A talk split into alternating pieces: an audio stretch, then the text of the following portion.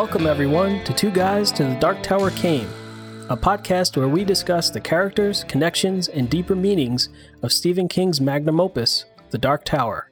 I'm Jay Russo. And I'm Sean McCurr. You can find more information about the podcast at two guys to the dark tower came.com. You can also email us at two guys dark tower at gmail.com. In this episode, we'll discuss The Dark Tower Book 1, The Gunslinger, Chapter 5. Let's start the show. Great. Well, thank you, Jay. It's a pleasure to be with you again. Same here. So, Chapter 5 The Gunslinger and the Man in Black. In this chapter, Roland and the Man in Black have a palaver. The Man in Black does a tarot reading for Roland. Roland has an eye opening vision, and Roland continues on his quest for the Dark Tower as this book comes to a conclusion. So, we've talked often about the publication history of these uh, stories. And as with the other stories, this was originally published in the magazine of fantasy and science fiction. That was in November 1981. And one interesting thing about it is it was titled The Gunslinger and the Dark Man in that mm-hmm. version. And then when the first edition of the book was collected in 1982, this chapter was also called The Gunslinger and the Dark Man.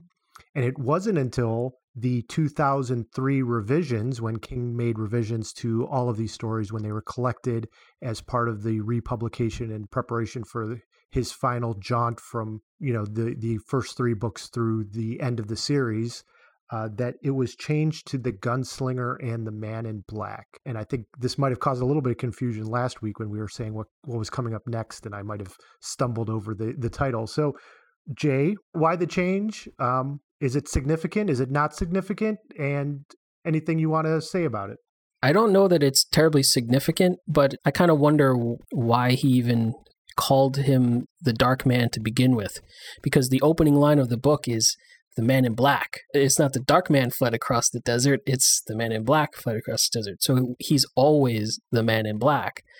Why suddenly title the chapter or the the short story as the dark man? Yeah, it seemed odd to me too. It's almost and again, n- no spoilers or anything, but it, I'm wondering if his idea of who this character was was different in some way than maybe how he turned out to be. It could be.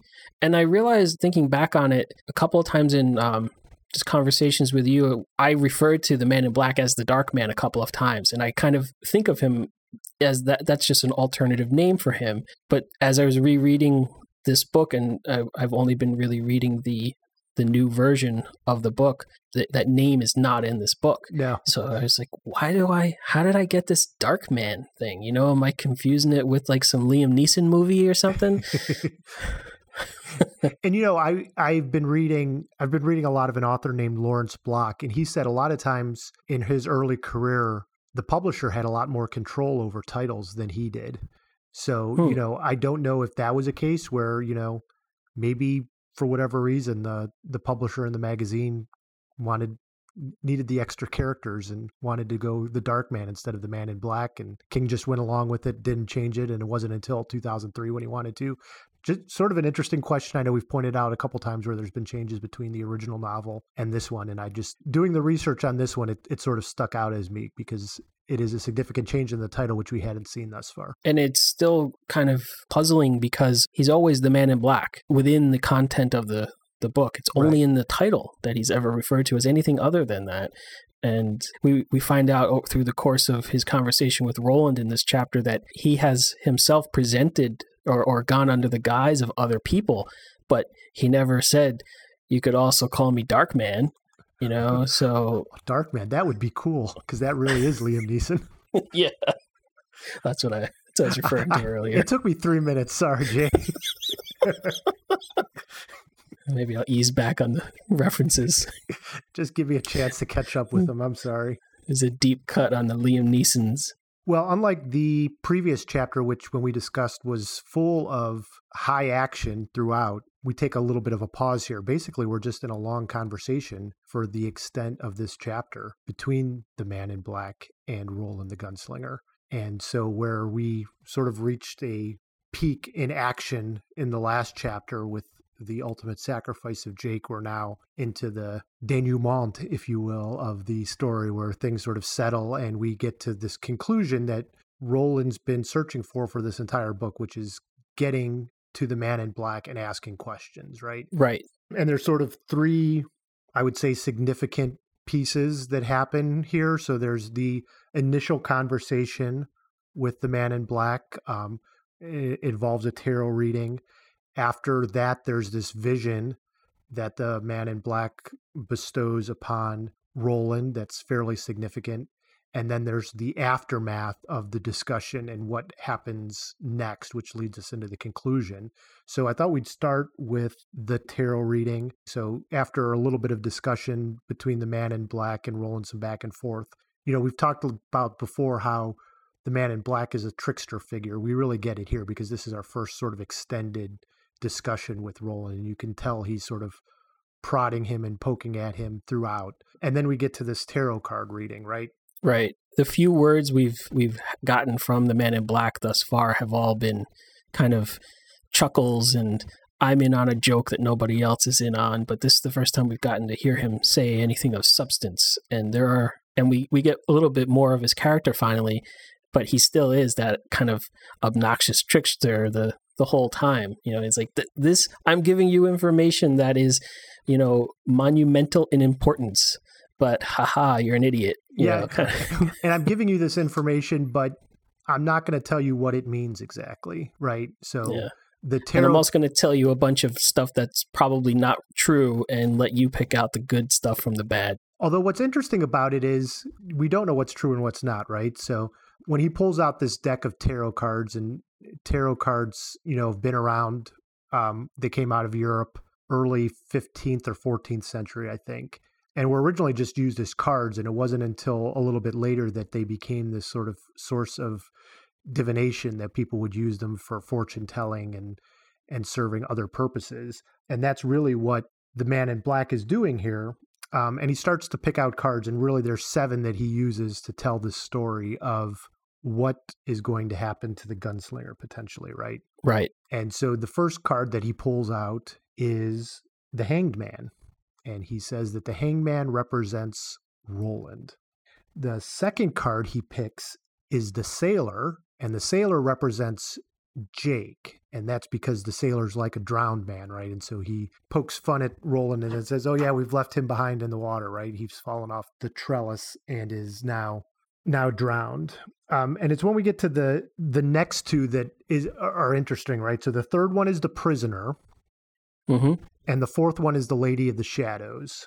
And what's interesting about these two is that it references back to the oracle that Roland met earlier in the book in the Oracle of the Mountains.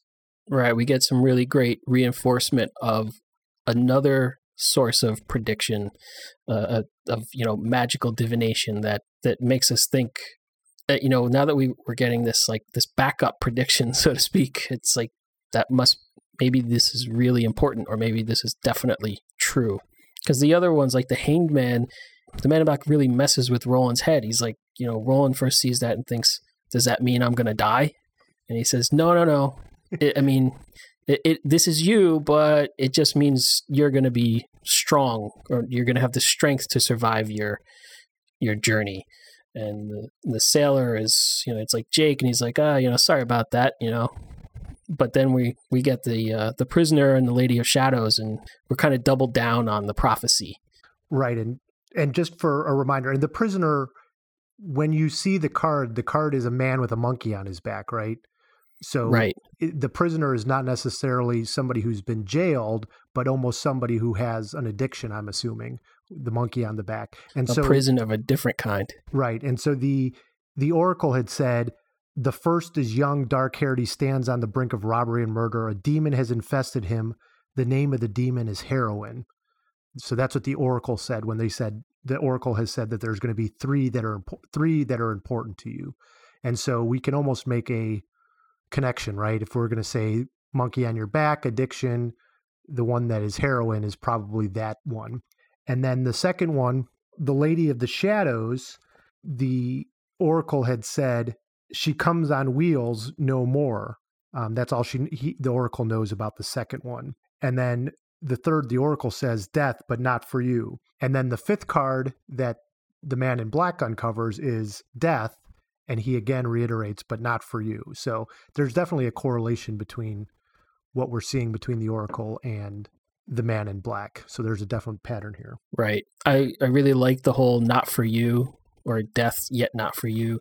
We're led to believe that these three, because we know Roland is the hangman and Jake's the sailor, and then the next three seem to be the only ones that we don't really understand because the the last two are the tower, which is pretty mysterious the way the man in black presents it, but it's the the tower that Roland is seeking. So that's pretty straightforward of what it represents. And then the last one is life, which the man in black says again, but not for you, gunslinger. So we're like, well, so is he? he's the- not dead, and he's not.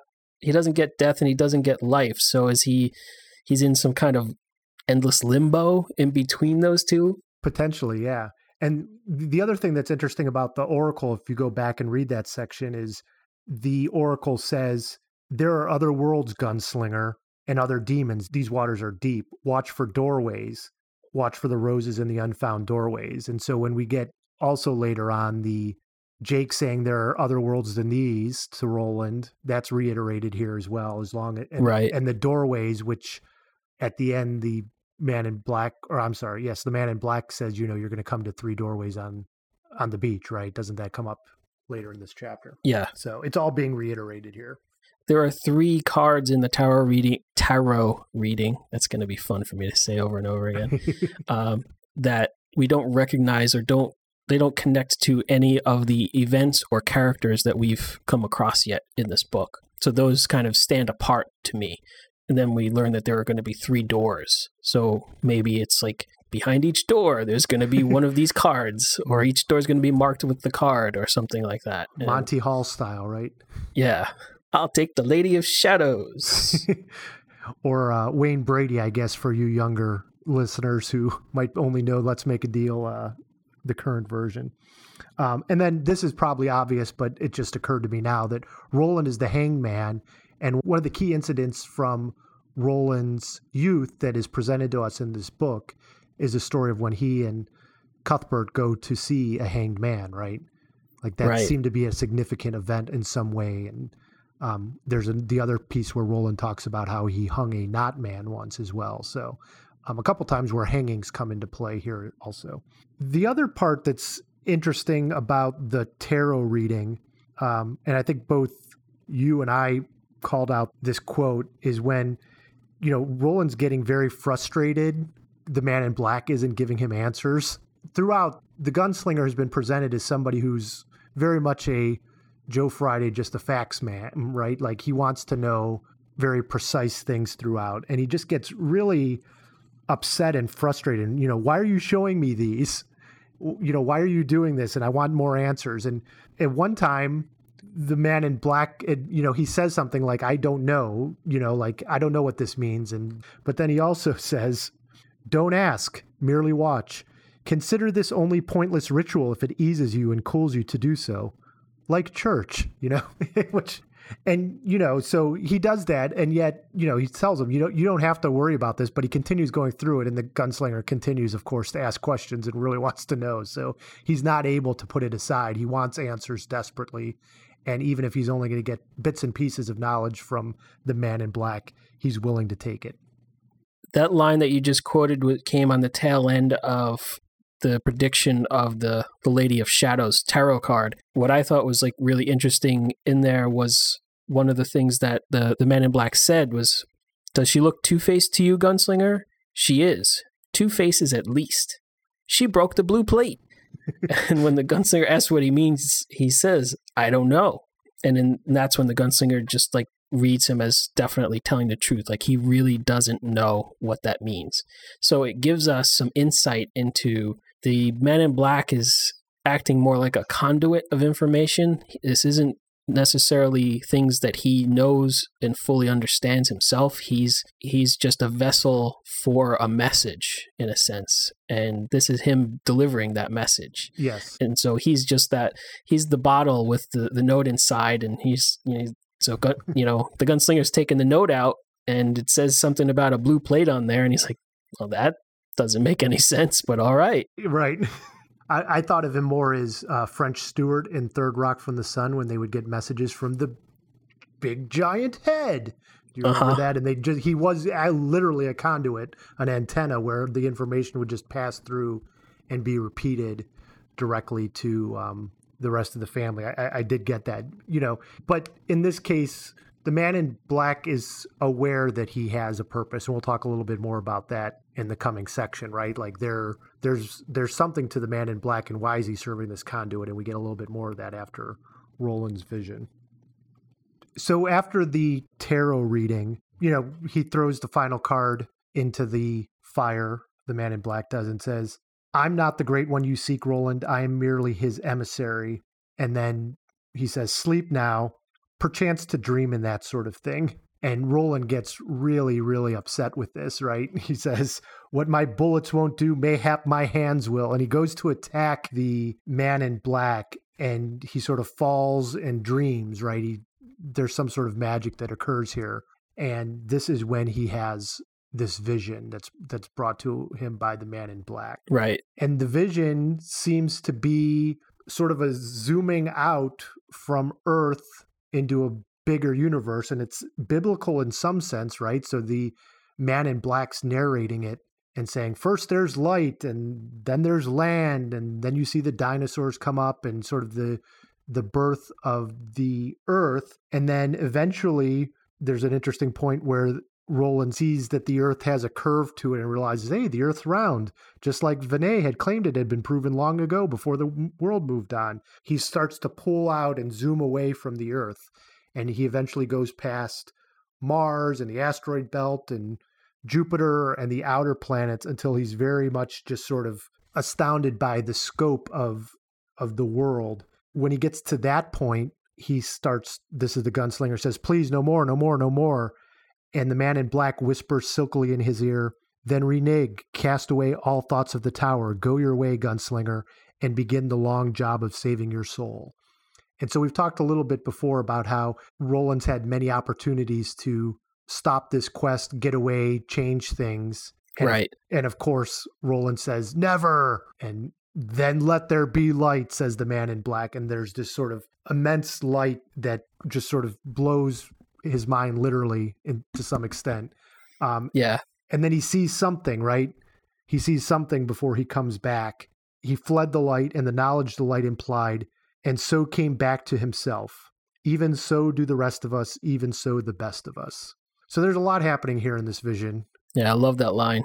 Let's let's try to unpack it a little bit. Yeah, th- that last line, even so do the rest of us, even so the best of us, is a nice little couplet that wraps up this section of of the vision. And it doesn't seem to be from anywhere. I know both you and I did a little bit of research to see is that a King original? It sounds like it could have been, you know, a romantic poet couplet of some sort, but I don't think it Yeah. is. We didn't find anything, so guess we'll give Stephen King credit for that one. Yeah. We'll allow it. So what's happening here? Why why this giant vision of sort of the universe, which later on when they start describing it, the man in black actually says you saw the universe and the gunslinger has never heard the word universe before.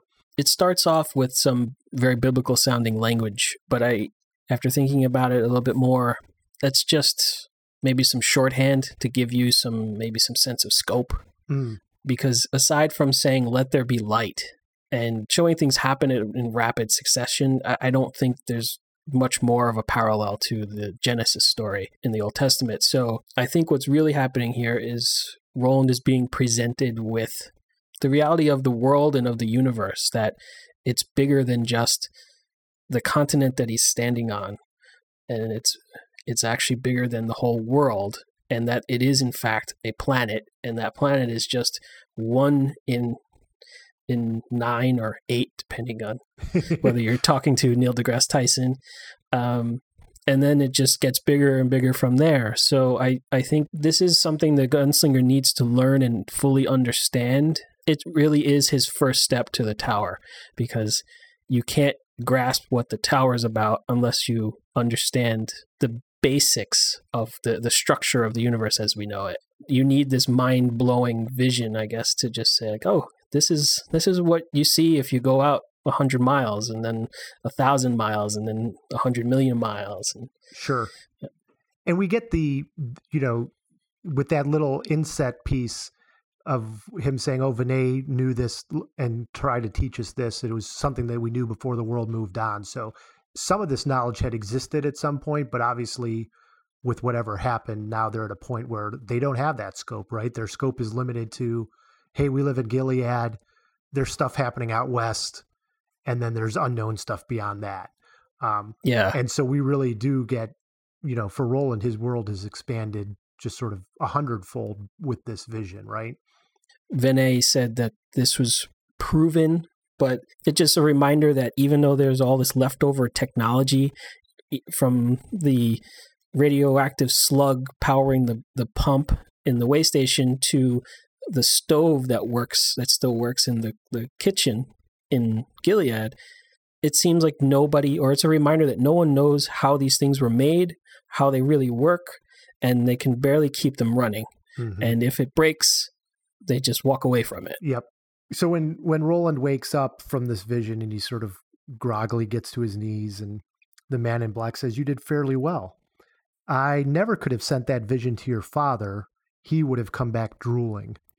And the gunslinger's confused by that. So what's the difference between roland and his father that roland is able to take this in you know in the midst of it say i want to continue on and see everything and not come back drooling like some idiot in a Lovecraftian mythos uh, stories who've who've seen such dark horror that they can't comprehend it and go insane. Yeah, it just breaks their brain. I would say that this is evidence that Roland exceeds his father's intellect in some way, but it could also be proof of Roland's limitations, such as his lack of imagination that we keep hearing about. You know, that he doesn't think too deeply about things, he just experiences them, takes them in, reacts if he needs to react, but he doesn't spend time pondering them. Whereas his father might have been a very smart person, but his approach to this information would have caused him to short circuit. Yeah, I definitely think that that's part of it. And, you know, also the fact that when you're provided information like this that potentially could blow your mind, if you don't have a reason to have it, it could really sort of set you on a path of thinking about it and making you go crazy. Whereas for Roland, Roland may understand, like, okay, I get it. You're telling me this. This is my next step in understanding how to get to the tower. And so I need to learn this. And all right, I'll go and move on. Like he's so Yeah. he's so stubborn that he's gonna let it happen and not go crazy. That's part of his lack of imagination, right? He's so on one train. Single-minded. Single-minded. That's a better way of putting it. Yeah, to him, this is vital information. So he doesn't have time or the luxury to let it break his brain. He's like, nope, nope. I just got to file this away in the uh, the old Rolodex so that I can get to the tower. Yeah. And so when we get this sort of explanation of what happened, we learn a little bit more about the man in black, right? Um, I think it's right after that that the man in black says, I made your father and I broke him. Uh, I came to your mother as Marten and took her. She bent beneath me like a willow, although she never broke. And so he's really had a larger purpose in Roland's life beyond just this chase and answering questions about the tower during this conversation. Yeah. He's been around Roland for basically his whole life. Was it Roland that he was lingering around, or was it just a coincidence? Right. Either way, he had an effect on Roland from an early age and ended up being this very same figure that Roland has been chasing these last 12 years, I think, or something. That, Yes. You know, he's pursuing him. And so he finally catches him, and it's like, wait, that was you? Right. and I think Roland kind of accepts that information rather dispassionately. Like he just doesn't really he's just like, oh, I thought you would have been older. You know? right. like, yeah, it, it it is sort of weird, you know, especially when in the last chapter with the flashback we saw a very emotional Roland who wanted to face court early so that he could get his gun so that he could go after Marten when he was with his mother, right? yeah, So we have this very almost dispassionate Roland at this point, as you say. Well, he he did just have that vision experience that True, he is a he's a little punch drunk. and the the man in black also says, "I am the furthest minion of he who now rules the dark tower, and earth has been given into that king's red hand." he says, "We'll not speak of him, although you'll learn more than you care to if you press on." So we also learn that although the man in black may seem to be the antagonist, he's really just a minion Right. in, in in this larger plan. And like you said, has he been a minion from the early steps, early ages, and of of Roland? I- I- Was all this Ka that he needed to go on? Like where where does he all fit in? I thought it was interesting to hear the man in black call himself the furthest minion. Now, when I hear furthest, the I actually think of distance, but I, and I don't think that what it, that's what he means. I think he's using it more metaphorically, and so he's saying like I'm a low level. Oh, like on the org chart for this? Yeah. Uh, yeah, right. Exactly. I'm, I'm I'm just a low level worker here. You know, I I don't. I'm just a messenger, sort of thing. you haven't But- gotten to the boss level yet. but at a at another point in the conversation he says there is one higher than me that you need to meet hmm and we don't know who that is he, we get a name but that makes me feel like there's this red king and there's the one higher than man in black and then there's the man in black. So is he really the furthest minion or is he does does this red king only have two minions Well, the Red King has flattened his organization quite a bit, so the span of control is much. It's much. Everybody's broader a vice president. Everybody's a vice president in the in in the Red King. Yeah. Um, you say you sort of dismiss the fact that he's furthest away. Maybe that's true, but after the vision we just saw, I mean, potentially it could be right. Like we were just shown that these two are really just specks in a huge, huge universe. yeah At this point, I have no idea where the Red King is. I've been told there's other worlds than these. I've just seen sort of one big universe. Is he somewhere within that universe or is he somewhere else? I don't know. So, That's a good point. Uh, he could be being literal about being the Yeah. furthest minion. That he's he's the guy he sends out on the longest road trips right. to spread the spread the good word. you're going to Walla Walla, Washington for this. Yeah, So, the gunslingers, you know, even though we've seen this vision, they- they've had this discussion. The gunslinger wants to know what was it? What did I see at the end? And the man in black says, What did it seem to be? And he realizes that maybe the man in black doesn't know what he saw towards the end of the vision either. right. And he calls him on it. He says, You don't know. Oh, great sorcerer who brings the dead to life. You don't know. You're a fake. And the man in black says, I know, but I don't know what. And the gunslinger says, At the end, there was white light and a blade of grass, one single blade of grass that filled everything. And I was tiny, infinitesimal. And it was purple, a purple blade of grass. I think it, it was important that it not be green, so that we understand that it's not a blade of grass that we know. Right. And then right before that, the, the man in black also says, This is not the beginning, but the beginning's end. You do well to remember that, dot, dot, dot, but you never do. Right. He never remembers things. I don't know. It seems like he's got a pretty sharp memory. What does he keep forgetting? I don't know. This is where, if you were on another podcast, you might say mildly interesting.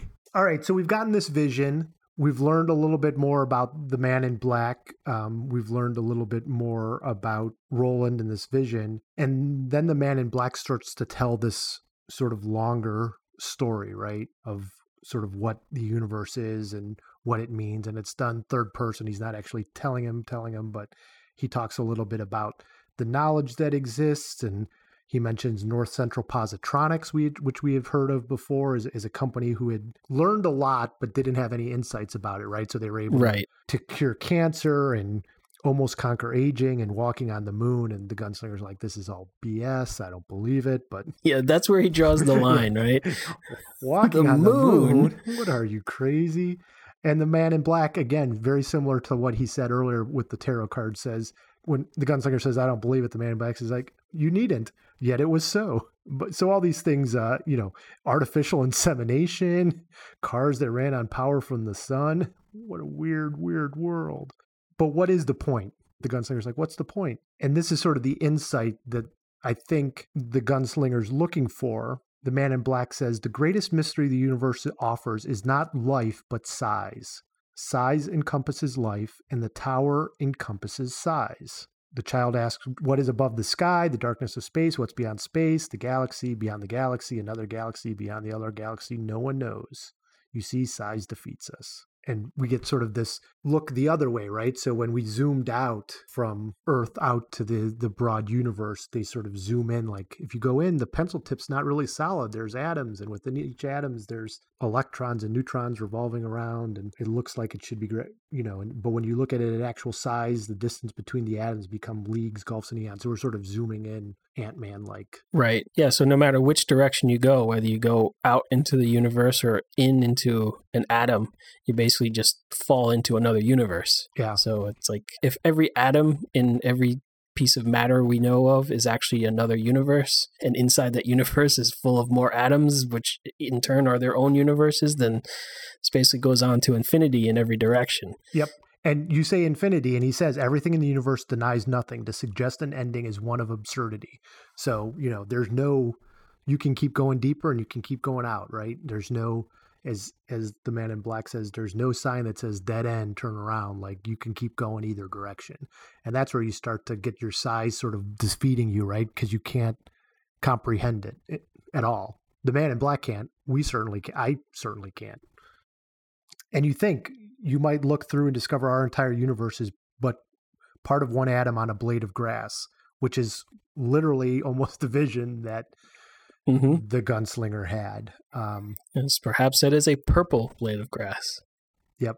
And when we say the m- world has moved on, maybe we really mean that has begun to dry up, so that it's not just moving on, that just something's happening in a different way, that things are sort of dying or decaying or falling apart in some way. hmm Which brings us the possibility that if Roland's world is part of a universe that is just an atom in a purple blade of grass somewhere, and that blade of grass is dying and it's just going through its normal lifespan, which eventually will mean it will return to its constituent elements, it makes it feel like the world moving on, while terrible for the people within Roland's universe, is just part of the natural order hmm. it's not necessarily the work of evil. And maybe this isn't something that Roland needs to deal with. On the other hand, Roland seems to be pretty bound and determined to rescue his universe. Or maybe that's what he thinks he needs to do. So we also have heard about this Red King, and you know, and then there's this tower that's the nexus of of everything. So it's like, is it the natural order or not?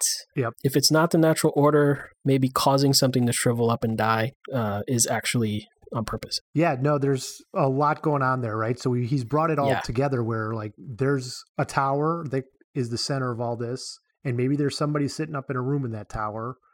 And is it God? Is it something else? And is the gunslinger willing to go to the top of that tower and figure it out? And of course, I mean, even though they say you dare not, of course, somebody dared. and of course, the gunslinger's going to dare, right? Like that's his purpose. And despite all this very heavy philosophical talk of universes and atoms and people's place in it, they're both sitting on a be- beach, basically. So not a beach, but they're both sitting in a a, a, killing ground. There's lots of dead Yeah, the skulls Golgotha. around the, the Golgotha.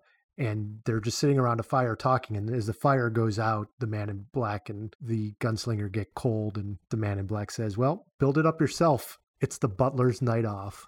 He can Yeah. stay jocular at any point, can't he? hmm He's never taking anything seriously. And when when you and I were talking about this, we are like, was he just using 20th century Earth vernacular just to be a wise ass, or was this something that he thought was just funny because it was like he's just being sarcastic, or because he he lived in this city, this city state that Roland grew up in, and Roland probably had butlers. Or at least manservants.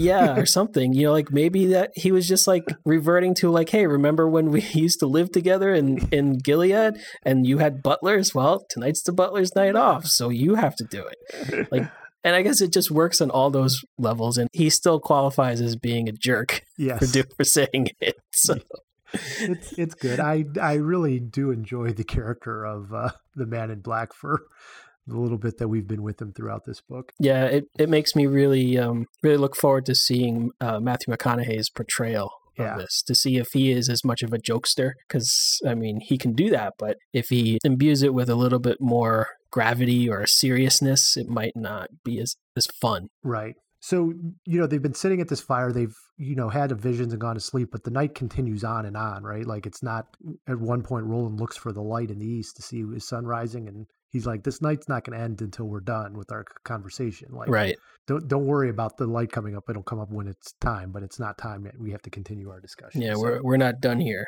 do you think that that's the man in black's magic? Somebody else's magic? Or is it just seem that that way to them that the night's not moving on?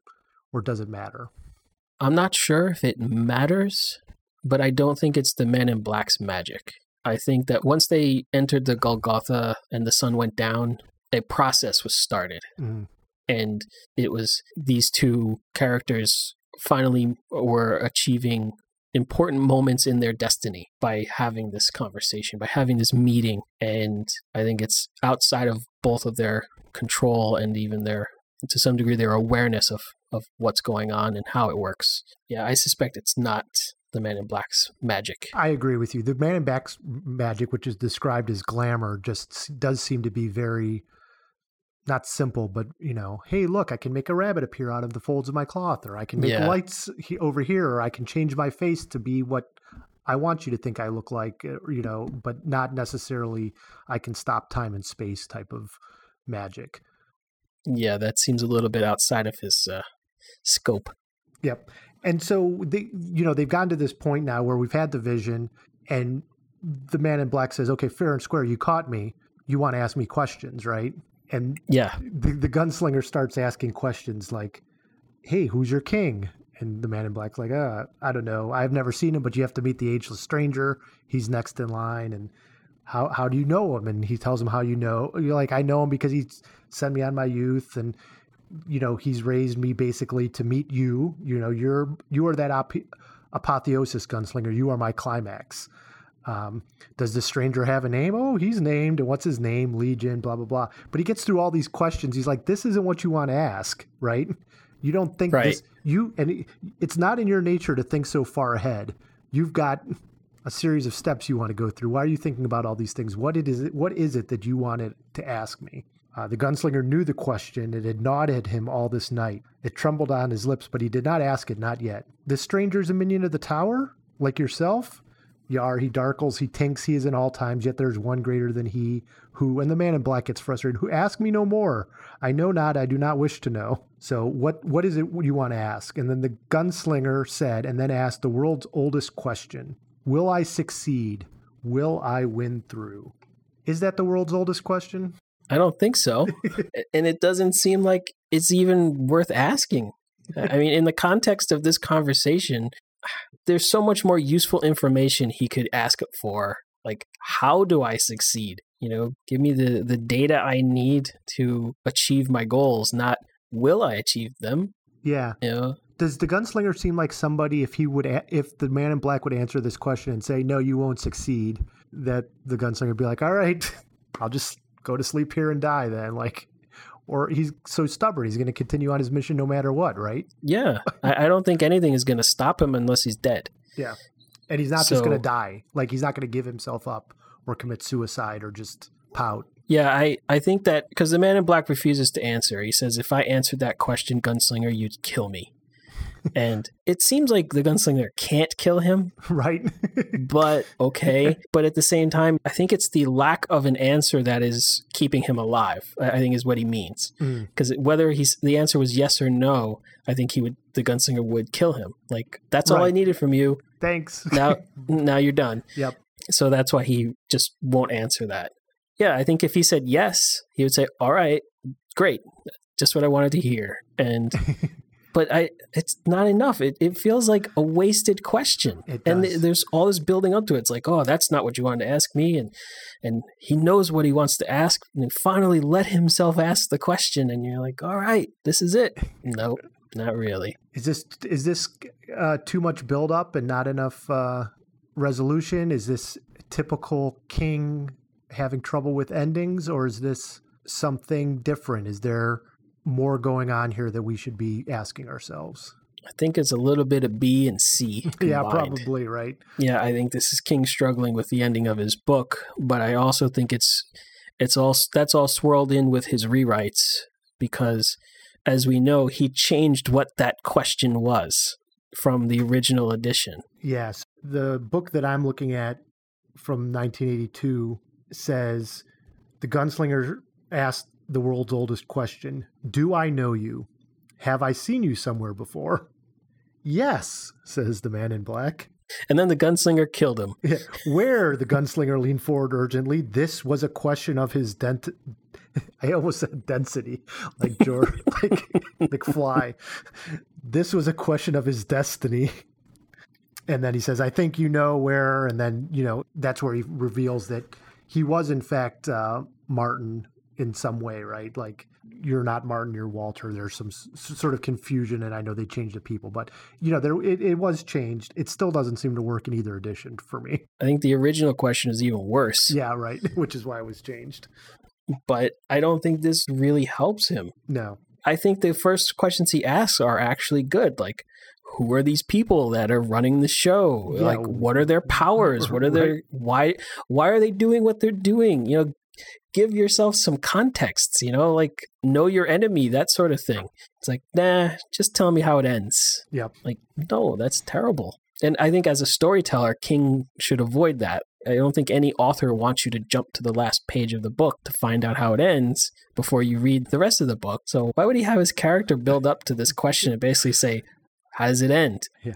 How does it end indeed? So they talk and talk and talk and talk some more. And he tells him more a little bit about the tower, but you know, eventually the gunslinger doesn't remember, right? Like they had this long talk throughout the night, and to his oddly practical mind, little of it seemed to matter. Right. There's lots of talk of Roland's mind in this chapter, right? There's that reference, there's the reference about how your father wouldn't have been able to do this. A little bit earlier, the gunslinger says, To find the tower is my purpose. I am sworn. And then the man in black says, Not your purpose, gunslinger, your mind, your slow, prodding, tenacious mind.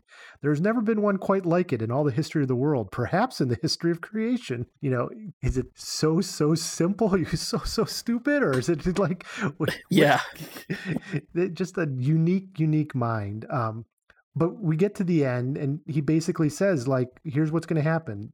I'm going to be gone, but you're going to come to the three, right? So the oracle's going to come true, basically. Right. Yeah. So now it's like tripling down on the at least part of the the tarot reading. Yep. Uh, the tower has always been there, and there have always been boys who've known and lust for it, boys who look for the doors that lead to it.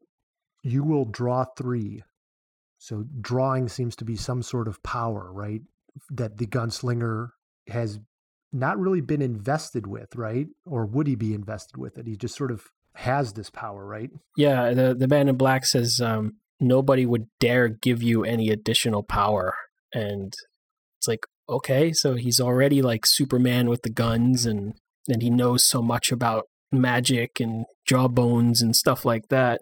So now he has this other power that he already had. You know? drawing yes so and you so you know he he has a his next mission is to go to the sea which lays 20 easy miles to the west and that's when he'll have the power of drawing you know and we've already had this discussion of tarot cards. It's almost like drawing from a deck you could think uh, you know i think that that's probably one inference we can make.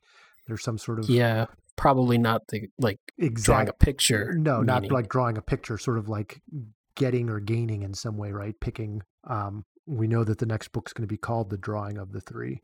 And then the man in black says let there be light.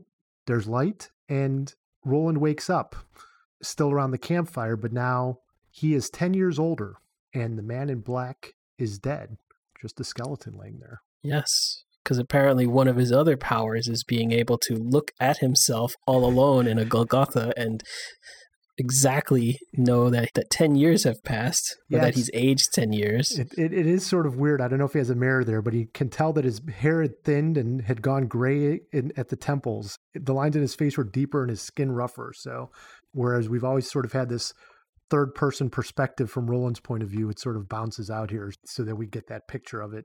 King taking a little liberty there with that. And he knows that the Dark Tower is somewhere ahead of him at this point, right? And that he's Right. got the next step of his mission, which is to go to the beach. And that's where we end, but not before he takes the man in black's jawbone and puts it in his pocket, much like he did with the jawbone earlier, right? Right, from under the way station. It was like oddly comforting to have something back. Like he, he had another talisman or something to ward off evil yet to come. Yes. So that takes us to the end of this book, Jay. Is there anything else in chapter five, The Gunslinger and the Man in Black, that you want to point out to our listeners or discuss? Yeah, a couple things. One, I, I liked uh, some of the language that King used when he was describing the Golgotha, when he talked about the alabaster xylophone of a rib cage Mm, and the uneasy bone meal that they were getting all over themselves and their clothes because this is a place of massive amount of death and all of these crumbling and fossilized skeletons. Um, thinking about after Roland has had his vision, he gazes up at the night sky and he sees the Milky Way. And the, the line in the book was the Milky Way sprawled above them in great splendor, yet terrifying in the emptiness between its burning lamps. mm. I thought it was a kind of a poetic way of saying how devastatingly large space can be. And Roland didn't think about it that way until he had been exposed to just how big the universe was a moment before this. Yeah, I would imagine they've got good night viewing there, though. No light Yeah. pollution, no smog in the middle of a desert. That's got to be some. Uh, Or, or up on a of the Milky mountain. Yeah, beautiful view of the Milky Way there. And there's a line that uh, that says that the gunslinger was made for light. And in a lot of Stephen King books, there's often the, the, the very simple dichotomy of light versus dark. And wasn't he described as the Lord of Light earlier, or his father was the last? His father Lord? was, the, the, last. lord, last Lord of Light. Yes. And was it in the stand that they talk about the coming of the white? Mm, Um, and so if the gunslinger is made for light, and then all of the biblical lines about let there be light, it's like it's almost like it's reinforcing the gunslinger's natural environment, or or it's bringing him to a place where he is at his strongest, right. is in the light. And so maybe that's part of why he's able to withstand this vision, because he is made for light.